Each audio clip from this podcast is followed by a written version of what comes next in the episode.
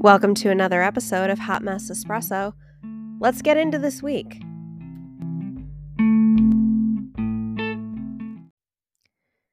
Tyler Wittkofsky, president and publisher of Tea with Coffee Media, emerged from a challenging college experience battling addiction and mental illness. Transcending personal struggles, he found solace in poetry, culminating in his debut collection, Coffee, Alcohol, and Heartbreak. Venturing into novellas and novels, he explored mental health themes in Not Alone and The Seeds of Love. His short stories, featured in prestigious anthologies, showcased his versatility. Tyler's online presence, including his website, reflects his passion for book reviews, coffee chat interviews, and profound insights on various topics. Co founding Tea with Coffee Media in 2022, he champions indie media producers. Podcasting with Back Porch Parley and Cook the Books, Tyler engages audiences with modern trends and writing secrets. He's currently traveling the U.S. in an enchanted RV with his wife Grace and can- canine companions. Tyler's un- adventures unfold in the blog Adventures with Coffee. His journey, marked by resilience and multifaceted contributions, inspires others in literature, podcasting, and independent media. Well, hello, Tyler. That is quite the entrance. Yes, hello. I am a uh, jack of all trades, master of none, but that's better than a master of one. That is true. So, I kind of want to dive into a lot of a lot of your bio. So, what what inspired you to start writing books and becoming an author to begin with? Um, so I've always been really passionate about writing. Um, my grandmother was an English teacher and later my elementary school principal, so I spent a lot of time with her in the school system. Um, and you know, back then we didn't have Game Boys or tablets or anything like that, so I had to resort to pen and paper to kind of ease that boredom and release that creativity. So I started writing at a very young age, very short stories, comic books that I would leave for my grandma on uh, her desk whenever I went to class, and Aw. It was just um it was something that I really enjoyed. But you know, as life goes on and you start writing more technical stuff for school and college, it kind of writing becomes cumbersome, and I kind of gave up on it. Um, moved in with my grandmother in 2019 while I was waiting for my house to be built, and she asked me one day. She says, um, "Have you written anything lately?" And I was like, "Uh, no." And she said, "Well, why don't you write me a story?" So I said, "Okay, I can do that. You're letting me live here rent free, so I think the least I can do Right. is write you a story." So, um, I, you know, the next couple days I was thinking about it, and one day coming home from work, it came to me. I was like, I'm gonna write a story called "Not Alone" about my mental health struggles. And at first, it was never meant to be published. It was simply to go to my grandma and friends and family. And so many people, after reading it, were telling me, You've got to publish this. This was so powerful. So that was really the start of um, my journey. And from there, I, I fell back in love with writing and just kept on um, working towards, you know, putting out my poetry collection and my romance series and my fa- debut fantasy novel and um, stories that I'm working on upcoming. So. Yeah, tell us about your projects that are coming up. So uh, the one that is releasing in March, I've got one releasing in March 2024. It is called The Principal's Principles. It is a women's historical fiction um, based loosely on my grandmother. Uh, story is very fictionalized, but the main character is based around my grandmother as an educator. She was the first female principal in a very rural county in the late 80s, and she faced a lot of adversity hmm um, overcame a lot of obstacles. So I wanted to, she always wanted to write a book about her experiences in the school system. And she, like me, you know, she was doing a lot of writing and papers for college and school and um, doing her, you know, reports for work. And she just never got around to it. And whenever I started my writing part, writing passion again, I was like, I'm gonna write your story. So I kind of came up with this idea to write Principal's Principles um, my other story that I'm currently working on and hope to publish in late 2024 is the second book of the Sunflower Kisses series, Love and Growth. Uh, that book is about, um, or that series is about a mentally ill young man who falls in love with this girl and they have a long distance relationship. And um, it goes through the struggles that he faces. It's from the male point of view. So a lot of people like that um, because it is refreshing. A lot of your romance novels are from the female point of view, so I wanted to show that men can have emotions too, and men can be the center of a romance novel.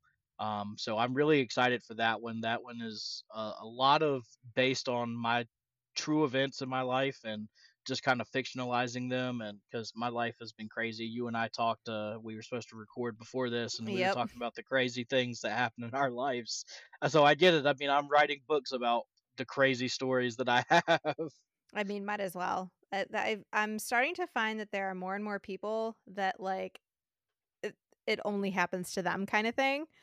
Yeah. So when you were like, hey, the RV, and I'm like, no, you're good. You're good. You're good. like, I get it. There's been times I've had to reschedule because my computer decided that day it wasn't going to turn on. And I'm just like, okay. But, uh, yeah. So your mental health journey, tell us, you know, cliff notes, details, whatever you're Yeah. comfortable with chit chatting about. But just to give, just to give everybody a little bit of insight. So I was undiagnosed until I was 21. Um, I was diagnosed at 21 with bipolar disorder, anxiety, and generalized depression.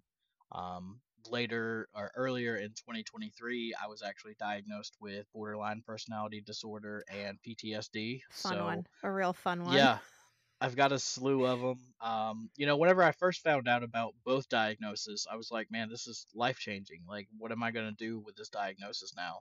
And then I realized I've been living with this for 21 plus years and I've become, I've come this far. I did struggle with addiction and my mental illness in college, um, faced a lot of drug abuse and alcohol abuse and um, you know, because of the undiagnosed mental illness, that was the way I medicated, and not knowing what was wrong with me, I just kind of thought that these thoughts of suicide and death and things like that were normal. And then Mm-hmm. once I uh, actually tried to commit suicide one night, I called my best friend Matt and told him I was like, "Hey, I'm I'm done. I can't do this anymore." And I hung up the phone and he called me four or five times and I just didn't answer because I didn't want to talk. I was like, "This is it." I had taken a bunch of pills and was fading in and out and I got a random phone call from a random number and I didn't know who it was, so just something inside of me said, "You need to answer that."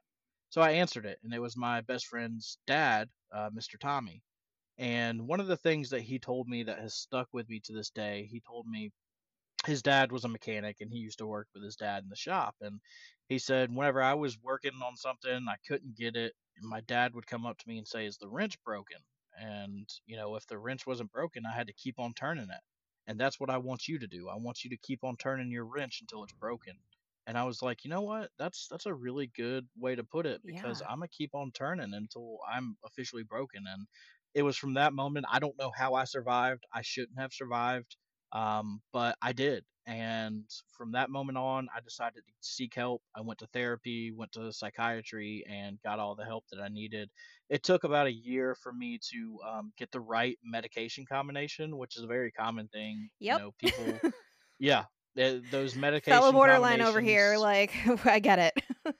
yeah, it's tough, but um, you know, once you find that right combination, it's it's a really good feeling, and it, it helps you out at that. hmm I, I really wanted to take my experiences, and because I had felt so alone, even though I wasn't alone in my life, um, I had a great support system, a great family, great hmm friends, and you know, slowly I was losing them because of my mental illness and because I was pushing them away because I just thought, you know, they're gonna leave anyway, so why would I keep on trying? Why why wouldn't I just push them away? and um, lost a lot of friends that way. But now I've got a really close knit circle that is a good support system. But I don't want other people to feel alone, and that's my biggest thing is being able to be there for people, tell my story, show them that you can still be successful despite your mental illness what your mental illness tells you hmm despite what the society tells you you can still be successful here i am um, almost 30 years old with a great two great companies and multiple awards for my work as a marketing communications professional. I've overcome all of this and I just want other people to know that they can too. You you absolutely can. It's a lot of work, but you can. Yes. Now, d- couple questions about like the diagnosis, especially with the borderline, just because obviously we're we're a borderline podcast over here. Um, did you find that when you were open with people with being like, oh, by the way, on top of everything, I'm also borderline, did you find that there were a lot of people that said that makes a lot of sense or a lot of people that kind of just automatically villainized you? I don't like know obviously with you saying it on here you're a little more open on it. But did you what was the feedback with that? Um, most people like my psychiatrist, um, because it actually started. I went back to grief therapy this year, Mhm. um, and started as grief therapy, and then went into uh, trauma therapy. And it it started like that because my grandfather had passed away back in April of this year, Ugh, and it was really tough on me. He was, thank you. He was he was my best friend. Um, he taught me everything I knew about being a man and being strong and being a good person overall so losing him was tough and you know with the holidays and everything him not being there is really hard um, but most people like my psychiatrist whenever i came to her and said hey my therapist thinks that i have borderline personality disorder and she went back through her notes and she was like yeah i can see that and um, she you know officially diagnosed me and it was one of those things that I was kind of ashamed of. I, I wasn't sure, you know, even though I've got bipolar disorder and anxiety and depression, I was like, what is borderline personality disorder? Because it wasn't something I was too familiar with. But once I started researching it, I was like, you know, I can overcome this. So whenever I started telling people, there was a lot of people in my life who didn't know what it was, Mhm. and whenever I explained to them, they're like, "Oh wow, yeah, you've definitely you've definitely got those symptoms. That makes a lot of sense." Mhm. Um, didn't really have anybody that villainized me, but I, I'm very open about my mental illness and don't care what people think because you would never go around judging somebody with cancer the way people judge people with mental illness and mental illness is just another illness it's it's Yep. no different than being sick having the flu having covid having a cold and people don't realize that and that's what i'm trying to do is show people you know you can be open about your diagnosis and be strong and make that difference. Um, and it's all about education because people don't understand the mental illness. So being able to educate them and explain to them you know this is what it is but here's how we can handle it. Here's how we can better control it and here's how we can overcome it you know i'm not afraid of taking on those challenges and nobody should be afraid to take on those challenges and and just be open and honest Yeah, ab- absolutely. Li- uh, You're literally preaching to everything I've been saying. Did you find that when you got the borderline diagnosis, like it was, um, what's the word? Not like relieving, but it was like, okay, I, I, I better understand my brain, and now like when things happen, I can be like, oh, that's this, so therefore, like I can kind of figure out how to navigate that now because it was like kind of that missing piece with everything else. Did you did you find that it was easier or harder? Yeah, so whenever I first got the diagnosis, it was kind of like, "Oh gosh, this is terrible. I, I'm Yeah. not I'm not normal," you know. And then I got to thinking, I was like, nobody's normal. Mhm. And the fact that I have fought this undiagnosed mental illness for almost 30 years, and now I'm getting to the point where um, I can treat it and I can make a difference. I'm like, just imagine what you're capable of now. And Yep. once I find kind of realized that, I was like, you know, this is amazing. Like, it's not amazing that I've got this borderline No. personality disorder, but it is amazing that I've overcome this for so long and now I can be the even best even better version of myself because that's ultimately what I'm trying to do is become the best version of myself.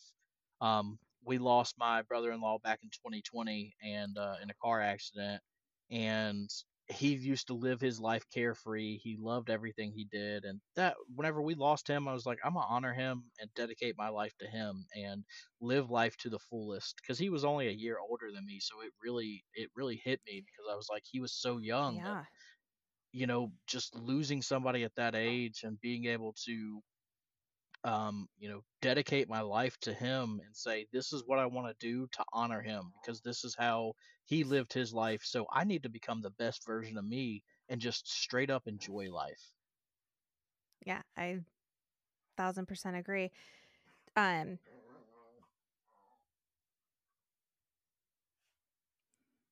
do you, what was the question? So obviously, writing has kind of been therapeutic. Yes. Do you do you find that it kind of it's a way to actually release, or does it kind of just take the edge off a little bit, depending on what you're writing? It's a good release, um, most of the time. You know, there are some times, like whenever I was writing Not Alone, the novella, and whenever I rewrote the uh, Not Alone as a full length novel, it was hard to kind of redo those, relive some of those situations because tho- that is based on a true true stories, Right. and you know, being able to overcome those memories and fight those memories, it's empowering because it's kind of like in therapy. Whenever you're going through therapy, you're fighting those negative memories and those negative thoughts, and you're finding coping mechanisms and finding ways to overcome that difficulty that you have because of those memories or because of those past trauma experiences. So being able to release that and that was my way of letting go of it and admitting my faults and saying, you know, this is where I messed up, but because of these people, I was successful and was able to overcome those downfalls and those those setbacks. Um, but there are times whenever I'm writing like the seeds or the Sunflower Kisses series or my debut fantasy Potent. Um, there were times where I was like, this is so relieving, and I got so caught up in the world that I was creating that I forgot about my own troubles and my own problems. So it was a great release. So it's kind of twofold. There are some experiences writing that are very hard um, but also very rewarding because you are able to overcome that past trauma. And then there are some times where it's so rewarding and I'm just so um, captivated by the world that I've created that I've escaped my own problems temporarily and been able to um, get into a better place just through my writing. Well, that makes complete sense. So, would you say that probably Not Alone was your most challenging book? Yeah, yeah. The um the original first edition novella was probably one of my most challenging works because it was also the first one that I wrote um hmm as a full length, you know, full length book that I was gonna publish. Um well, never intended to publish, but once I did, I had to go back through and do right. multiple rounds of edits, you know. So it, it was tough to go through those scenes. Um, but, you know, like I said, it was so rewarding at the end of the day to hear all these people coming to me and saying, you know, this made a difference in my life. I still have people today that will reach out to me that have read the book or read the second edition that say, you know, you don't know how much this has changed my life. This has really impacted me and made me realize that I'm not alone. And that made it worth every hard moment that I was writing through and experiencing. I was like, you know, I'm able to help all these people. And that's just such an amazing feeling. No, it it really is. I I get that feeling with the podcast when I have people mentioning that they send an episode to family. And I know I've said that on hmm several episodes, but it just it it continues to humble me that I'm making a difference. It's Yeah. it's insane, but what was your favorite book to write? Oh, I really liked um the Sunflower Kisses series Mhm. so far, but I think my favorite book has been The Principal's Principles because it was in honor of my grandmother and you know, I said my grandfather was my best friend, my grandmother was also my best friend, you know, Right. they they both helped raise me as a kid. Um, they were both there for me in different ways, taught me different things in life. Um, not taking anything away from my mom because she was a single mom working jobs and trying to support me and my brother. So, you know, having my grandparents there just was an extra layer of support that helped me. Some of my best memories come from them Right. So being able to honor her with this book and tell a story that's based on a strong female character based on her is such a good feeling and it was so fun to write because there are so many nuances and i'm so excited for my grandmother to read it. Um, i'm actually uh, getting her an advance copy for christmas so she will be getting a the very first copy. I included you know little tidbits about her in the book, my dedication, and then uh, I actually had a friend reach out to me a couple of weeks ago that he found an article about my grandmother being retiring um, in 2004. Mhm. So we took that article and put it in the book so that people could see more about her life and her experience, her real life experiences in the school system. So it, it's just such a fun book, and I'm so excited for her to read it. I'm excited too. That's that's adorable. But you've uh you kind of been all over the place writing and podcasting and all of that. How did you how did you jump from point A to point B? How did you go from writing to having a podcast and a blog? So it really started with um, I was writing for this blog called the Dark and Veil Universe. It was a collection of blogs, um, and eventually I took ownership of the blogs. Uh, one of them was called Legends of the Veil. The other one was Mists of the Darkness, where we took characters from history, mythology, um, things like that, and put them in the the current world, the modern world, and let them explore it. So that Mhm. was kind of my introduction into blogging. Um, but that was fictional blogging, and whenever that shut down, I was like, I need an outlet. I need a way to keep my writing fresh because I was kind of burnt out on writing books um, at that point. So I, but I wanted to write and I wanted to tell my story and help people. So I decided to start blogging mental health and from there it really expanded into you know people were loving my content i was getting a lot of views and a lot of people saying you know this really was an awesome blog so I expanded my writing to things like marketing and um, traveling and publishing and mental health and writing, and just really expanded my horizons to all the things that I'm passionate about and care about. And once I got to that point, I just fell in love with blog writing. You know, I'm a big marketer, content marketer. Um, that's what I do for my other company, the Wittkofsky Company. It's a PR and marketing firm and I learned the you know ins and outs of blogging and like good quality blogging and was able to turn my blog into more of a um, advanced thing and that's my wife and I bought our RV um, last year in 2022 and we decided that we were going to start a little travel blog. We never really expected to sell the house and move into the RV until January of 2023 um, but you know, we were just going to do a little travel blog for our travels, and we started writing about places around North Carolina where we live, and just people really enjoyed it because we were finding these small places and these breweries and these cafes and all kinds of stuff, and we were writing about them and showing people, and you know, linking back to all of these businesses. So it's just been a journey. Um, as far as podcasting, I never really expected to get into podcasting, but a buddy of mine, Matt, the same guy I was talking about earlier, Right. that um, whose dad called me, um, he and I decided to start Back Porch Parlay as a way during COVID because there was so much hate and division during the COVID era that we wanted to show that you could have different opinions and still be friends and still have a civil conversation. You know, me and Matt have very different political views, societal views, and we would get on there and just debate and discuss things. And we had guests on there and it was a really fun experience. And then whenever we started Tea with Coffee Media, we were like, what can we do to take it to the next level? And my vice president of marketing, Kelsey Ann Lovelady, who's also one of my best friends, um, she was like, why don't we start a podcast and talk about writing and publishing and things like that? And I was like, okay, you know, I've done podcasts before, so let's get it. Right. Yeah, that's it sounds like you have a lot going on. Jack of all trades, master of none. Yeah, but how do you how do you handle not burning out and how does how does your mental health hold up with all of this? Yeah, so burnout is a huge thing. Um, I actually was at a job for about six years, um, and was let go because of situation out of my control. Um, Mhm. but I, I was burnt out from that position, and burnout took me about a year to recover from. Um, after I lost that job, it was hard.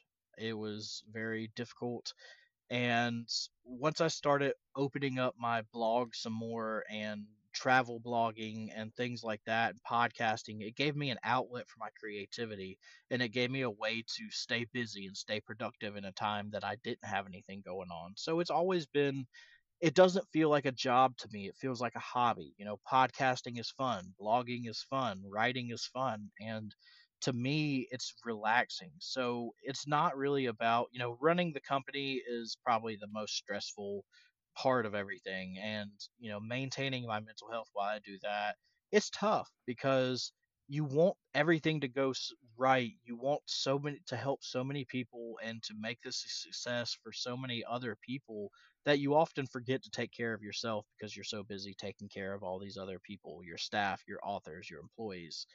And I've had to find ways to, you know, I dedicate 15 minutes a day to just writing, you know, 15 minutes a day to writing a book, writing a blog, whatever it may be. Um, podcasting, we do that every other week. And it's just, it's good to have those outlets where I can just shut everything out and do what I love doing. Um, but the burnout, it's very hard to overcome. You have to find your outlets, you have to find your freedom, and remember to make time for yourself because that's ultimately the goal to avoiding burnout is enjoying life and making sure you're not overworking yourself and you are taking those self-care steps. No, absolutely. That makes complete sense. I had to mute my mic for behind the scenes. My somebody must have decided to dare be on our road because my dog just lost her ever loving mind. so you're talking and I'm just like mute. like you don't hear anything. I hear her losing her mind upstairs and I'm just like, oh God. like yeah, it's fine. It's always it. chaotic here. No, I know you have two dogs, so you well, we're actually taking in a third dog. Oh boy. Um, my brother-in-law, who I mentioned earlier, his dog um, was with my sister-in-law, and they are no longer no uh, no longer able to mm-hmm. take care of him and keep him. He's getting older. He's about ten years old. He's mm-hmm. an American Bully Pit, and Ooh. he's such a sweet dog. Yes, but um, he is very protective and likes to bark a lot at people coming by. So mm. living in a RV where it's so close knit, we're kind of like, uh, we'll see how this works out. We'll see how he does. So we're excited to get him though because mm-hmm. he is mm-hmm. such a such a good dog. Pits have such a bad name, but um, no, our pit, little pitties are the sweetest freaking dogs, man.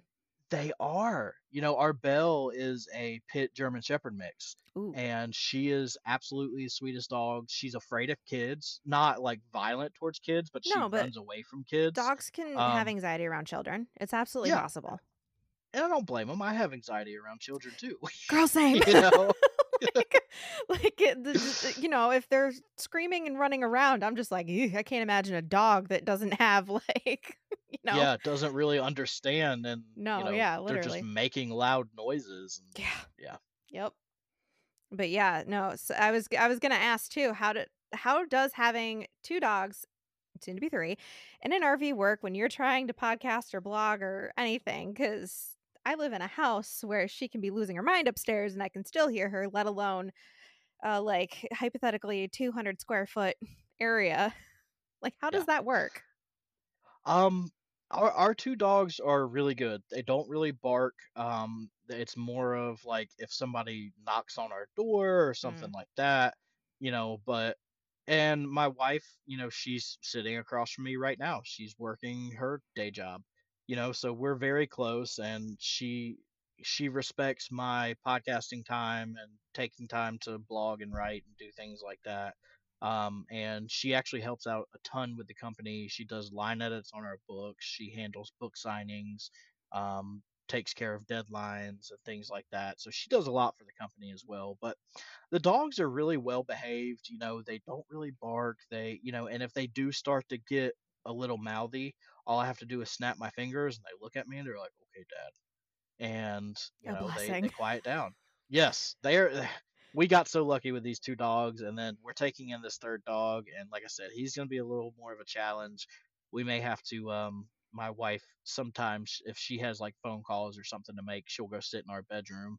Um, and close the door, which surprisingly is pretty soundproof because she can't hear me and I can't hear her. Oh, beautiful. Um, yes, we've also invested in um, very good headsets so that we don't get a lot of background noise and you know things like that. So yeah, no, this this mic been, is great because it picks up everything, but it picks up everything.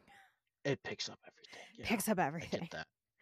But yeah, no, that that makes total sense. I, I figured like the dogs maybe go for a walk, but also that we just we have an Aussie, so you know they're they're they're, mm-hmm. they're naturally protective breeds. So but she thinks beautiful dogs. they are. She's such a sweetheart, but she thinks she owns the whole road and won't listen to reason when we're like, they're not even in your yard. And she's like, Yeah. but they're on my road. I'm like, that's not how that works. She is the grouchy old man saying, get off my lawn 24 7. Nice. I always Get it. like nothing. I I'm gonna get one of those welcome mats one of these days. It says no need to knock. We already know you're here. Because that is literally my life. Yeah. Literally. Like that it just is. But yeah.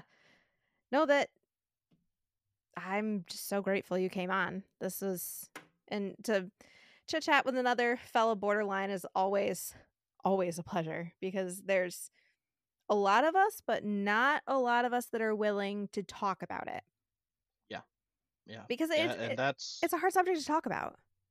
Exactly people and you know it's like i i was very ashamed whenever i first had the diagnosis you know even though Mhm. i've like i said even though i've got these diagnoses um borderline has such a stigma around it and whenever i started looking up you know all this stuff about borderline and started seeing how people treated people with borderline and reading articles on the mighty about how you know their life is affected i'm like no wonder people don't want to come out and say it because there's such a stigma around it and instead of stigmatizing it, why aren't we doing our best to support those people and help those people instead of making them feel worse, um, making them driving them to the point where they feel like not being here is a better option? It just doesn't make sense to me.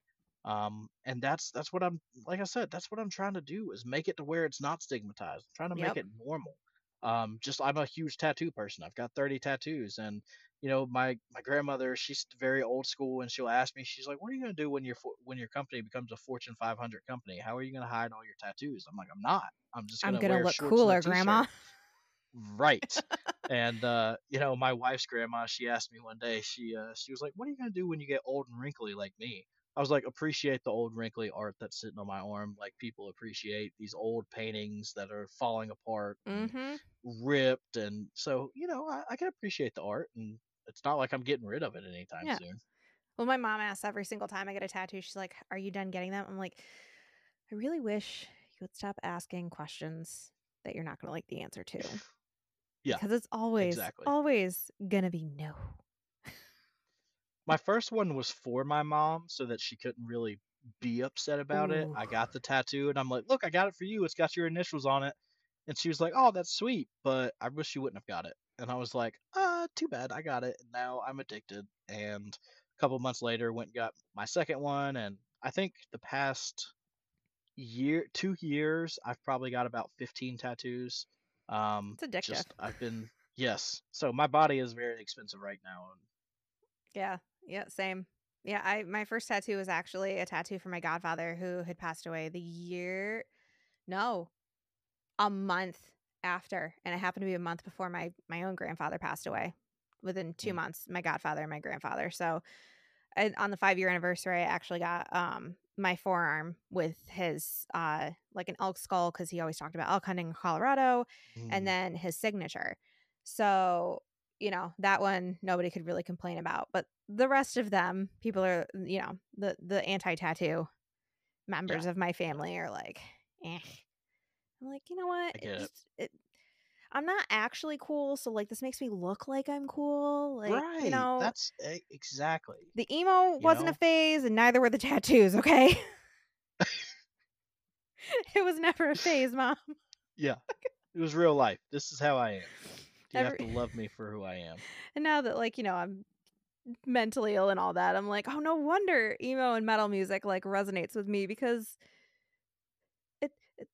because no wonder. like, yeah yeah. I mean that eh, most most of your emo metal musician musicians are depressed or some kind of mental illness and that's why they do what they do you know like chester bennington linkin park is all my right, absolute favorite band yes and chester you know was such a huge advocate for depression anxiety mental health awareness and you know like you said rest in peace because he took his own life because you know and it goes to show that even people who we think have everything don't Yeah. feel like they have everything you know money and fame it doesn't buy anything it doesn't buy happiness you know you can get a boat you can get a car whatever but that's a temporary thing you can't take that with you to the grave you can't you know the biggest thing for me is i want to live my life and have fun while i do it because at the end of the day once i'm gone you know that's it all this stuff that i have doesn't mean anything you can't bury your car with you. You can't bury your money with. I mean, you can,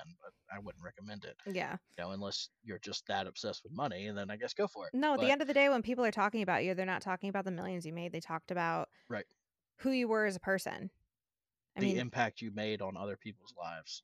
not to get like creepy, but every Dateline episode, they lit up a room. Like they're not talking about, you know, they were middle class at best. They were like, they Right. lit up a room. They this, they that. So yeah, no, totally, totally agree with you. But yeah, no, my favorite um song to blast when I'm just in a mood is actually um Headache from Motionless in White. Mm, Oh, it's so good. So good. yes, Motionless in White was one of my favorites in high school. Yeah, I actually just saw them in July and oh, they're so good. They're so That good. is the one thing I regret. I had an opportunity to go see Linkin Park when they were in Raleigh, North Carolina, And you didn't and go? um, I didn't go, and now I'll never get to see them. Honestly, Linkin Park and Chester is the reason why I don't skip shows. Yeah. I'm like, there may not be a next tour. The band Right. could break up, somebody could die. Like, Yeah. you know, I there may not be a Anything next tour. Like I've seen Fit for a King literally five times because I'm over here like there may not be a next tour. You know, or there might be a lineup Yeah. change, and I like the lineup as is. Like I want to, I want to have that in my memory. You know, that kind of thing. So yeah, nope, totally get you, totally get you. Also, side note, is this? Are you in this like original RV that you and your wife bought? Yes, yeah, it's a uh, 2008 Coachmen um, Concord.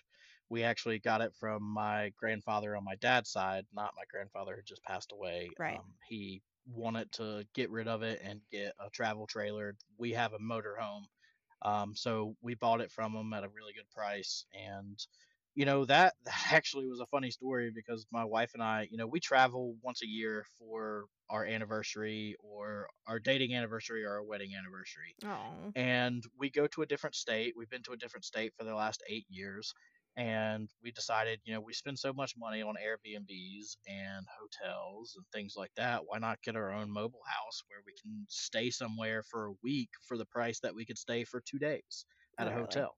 mm-hmm. Um, so we, you know, we decided to do that, and then we had some very bad issues, uh, personal issues come up in January, and we decided, well, I decided, I was like, you know what?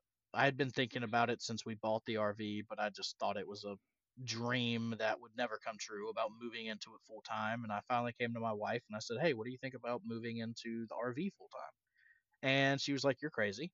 Um, I think you're going through a manic stage and you think everything is right. And I'm like, no, no, no, no. Hear me out. I've been thinking about this for a while.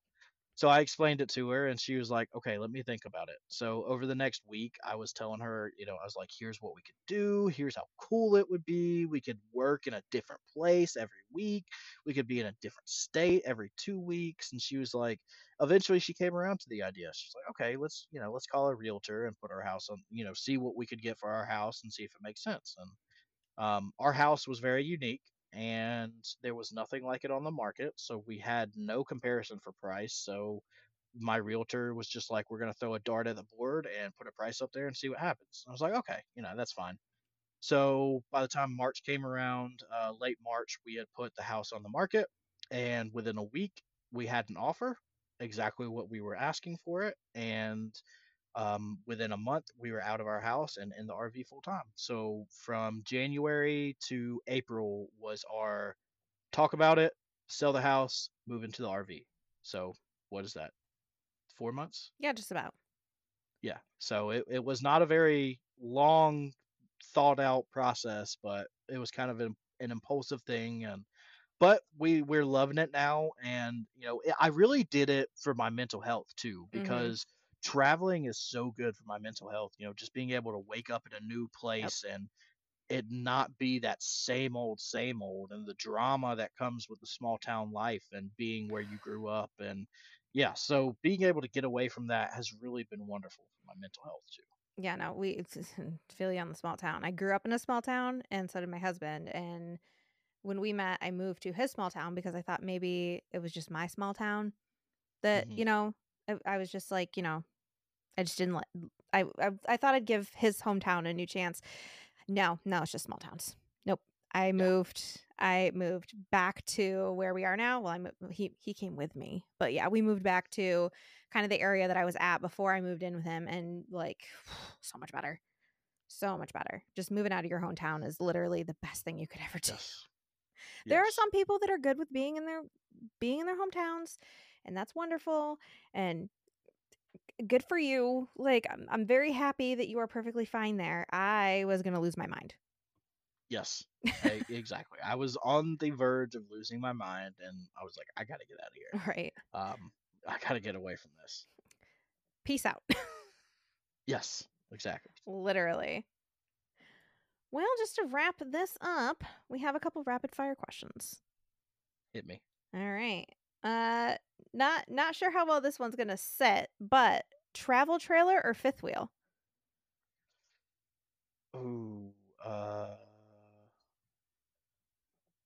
Say I'd say a fifth wheel. Um, I hear they're a lot easier to tow. I've never had an experience with either one because, like I said, I'm in a motorhome. Mm-hmm. So I think a fifth wheel. Um, my in-laws actually they did the full-time RV lifestyle for about three years before we did it, Mm-hmm. and um, they had a fifth wheel and a travel trailer, and they said the fifth wheel was so much better, and they're a lot bigger. Um, so they have a lot more room and a lot more amenities. They had like a full-size bathroom, and we've Ooh. got like a quarter of a bathroom, so it's not really. Yeah. that's that's been the biggest challenge is the bathroom. Oh, I'm sure. I'm sure. That anytime I'm in my dad's RV, I'm like, oh my god, I can't, I can't move. And it is a decent sized bathroom, but I'm just like, I can literally like use the bathroom and brush my teeth and not have to move. Like this is a little, this is Right. a little tiny, You know, Yes. but I'm five foot tall, so it works. I like somebody my husband's size, like eh, I'm sure he struggles, but you know, whatever. So, camping in the beach on the beach or camping in the mountains? Mountains. Love the mountains.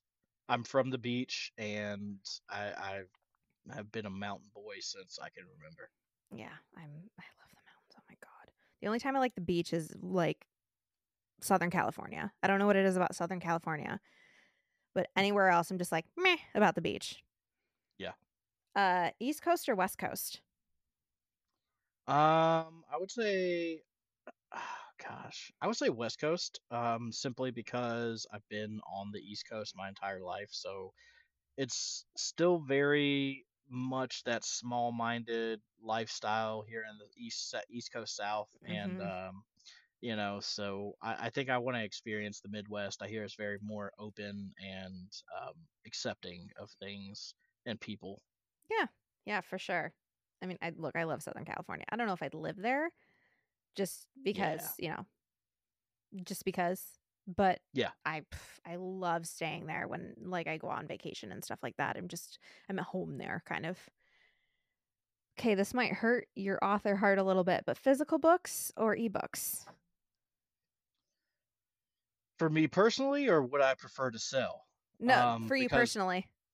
personally i love paperbacks i just love being able to hold it flip through the pages i it's a cardinal sin but i fold my pages down um the corners i know i Oh, know no. but it's just been a habit since i was in elementary school and so my books aren't meant for resale they're meant for and i i like to make notes in my books and right. highlight quotes and so my books aren't going anywhere they're staying with me so But have you I'm heard of about- bookmarks?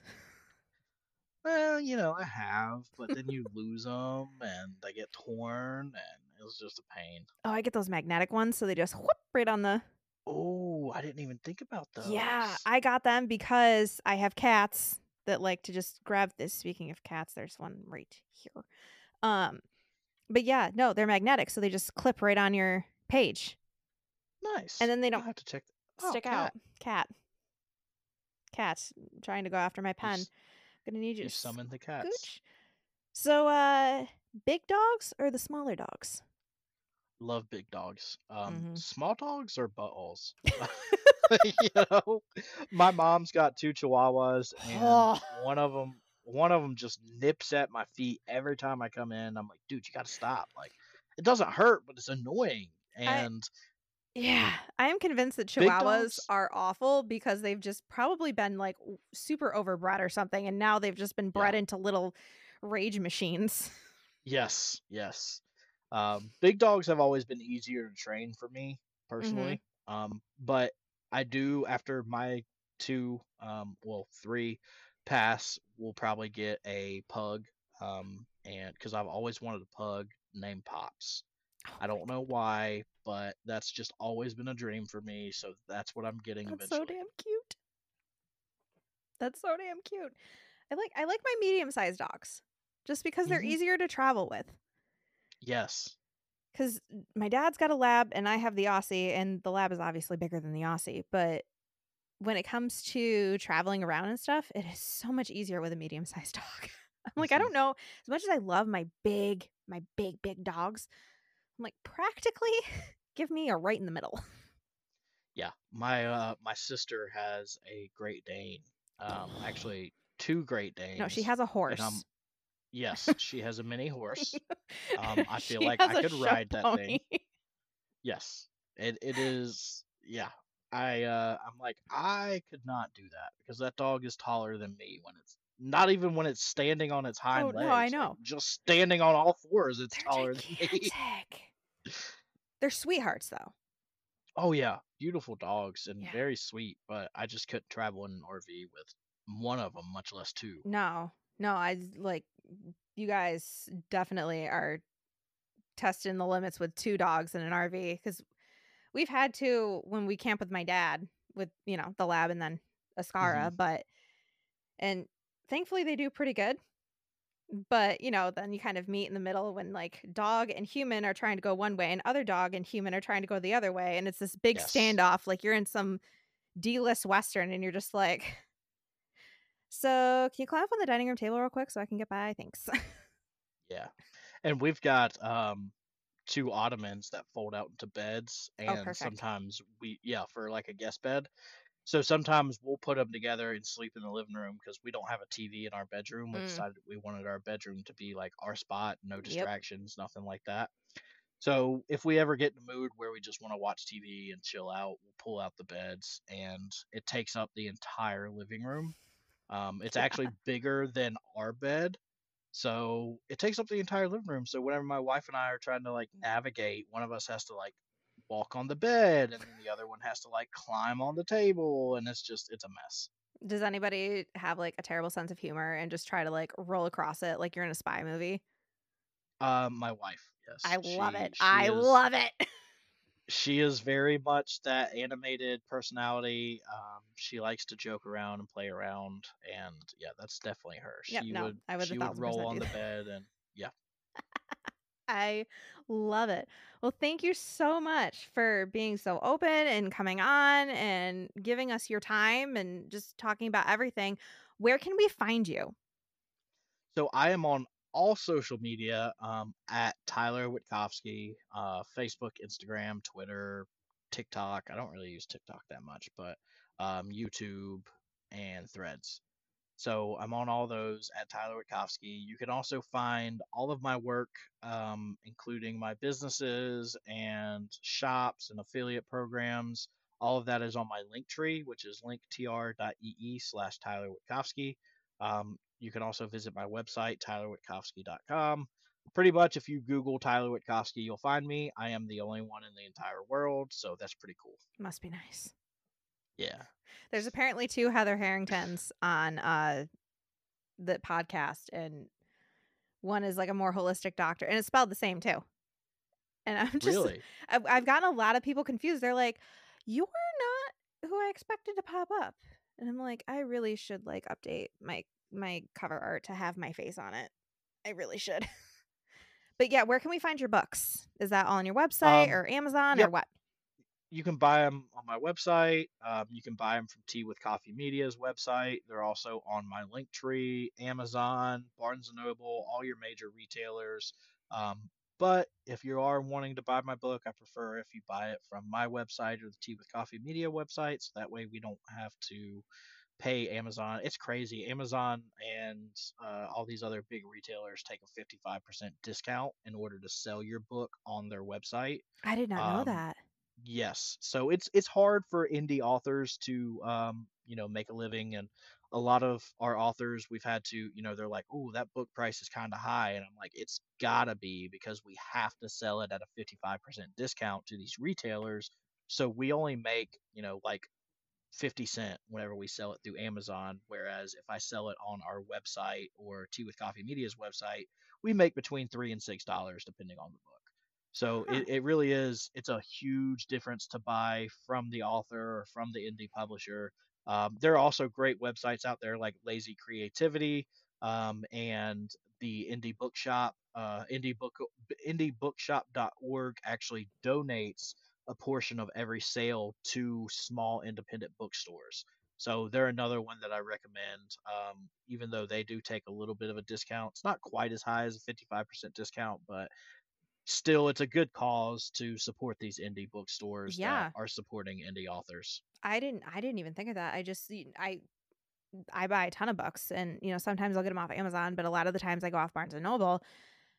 Yeah, I'm going to start going through the websites cuz I didn't Yeah, know that. it's it takes a little bit longer sometimes, you know, to get your book because we don't have the contracts with UPS and USPS Right. that people like, you know, and you do have to pay for shipping. But I actually lower my prices on my website um, because I can sell them for a cheaper price. So that Right. way people are they're paying about the same price after they pay for shipping that they Mhm. would from Amazon. It's a couple cent more, but it's worth it to me to support local, support indie, um, the indie community. No, I'm big on trying to do what I can to support small businesses and stuff like that cuz obviously I am technically a small business. So, That's right. you know, it, it's it's convenient to go with corporate, but I'm trying really hard to be more mindful of what who I'm purchasing from. So that is very good to know and I'm very glad that you brought that up because I'm going to be pushing people to go directly to authors websites now. Yes. Most definitely. We we appreciate that. no, I I appreciate you bringing that up cuz I wouldn't have known. I don't think anybody does because authors don't talk No. about it, which I get No. why, but they don't talk about it. It it it's one of those things. It's kind of like you don't talk about it because you don't want to, you know, piss off the people that are selling your book, but at the same Mhm. time, I'm like people need to know because I'd rather, you know, piss off Amazon and people only be able to buy my book from my website and make more money, you know, to Yep. support myself and support my blog. You know, I'm not in this for the money, but I It need to make a living. I've got I've got bills to pay. Right? So, You can't pay your bills with like good vibes and, you know, right. well wishes. Now I I appreciate all of that and you know, it's it's good karma and good voodoo and, you know, helps out, but doesn't help with the bills. Nope, So, it does not. if you can if you can support an indie author or the indie community, definitely support them. If not, there are free ways to support them. Leaving reviews, sharing their stuff on social media, inviting your friends to like their pages, all of that helps Yep. um, tremendously, and it's free. Yeah. That's that does. I feel like that does more than even just buying because it just it gets the word out there. yes, So yeah, no, I've yeah, thank you for coming on. This has been yeah, this has been an amazing hour. I've had so much I've loved it. I I have so much fun doing these episodes. Like I, I don't have as much fun with the admin stuff and like you know, the, the admin is always meh. but the Yeah, this this is why I do it cuz these fun conversations that we get to have, I learn a thing or two, you know, I can get you know, word out and stuff like that and just raise more awareness and I, this is why I love it. I love it. So I'm yes. so glad you came on. Thank you for having me, and I, I'm so glad to be here. And I hope somebody in your audience takes something positive away from this episode. Absolutely. And I just want to say if there's anybody out there who's struggling, who feels alone, please reach out to me on my social media platforms. Um, shoot me a DM. You could find my email on my um, my Linktree or my website. Shoot me an email, whatever you need to do. I'm here to talk. Um, just to talk to you. My DMs are always open to anybody who's struggling. Absolutely. Hey everyone, Hunter from the Everything is Connected podcast here. Heather from Hot Mass Espresso. and Amber from Connection Over Perfection. You know, in this world of endless chatter, finding genuine conversations can be a challenge. That being said, we introduce Podcast Connection Network, a space where we lay it all out unfiltered. Dive in with us. It's about authentic connections and conversations that truly matter. To learn more about the network and each of our podcasts, click the link in the description below. The Podcast Connection Network. Never going to give you up, never going to let you down.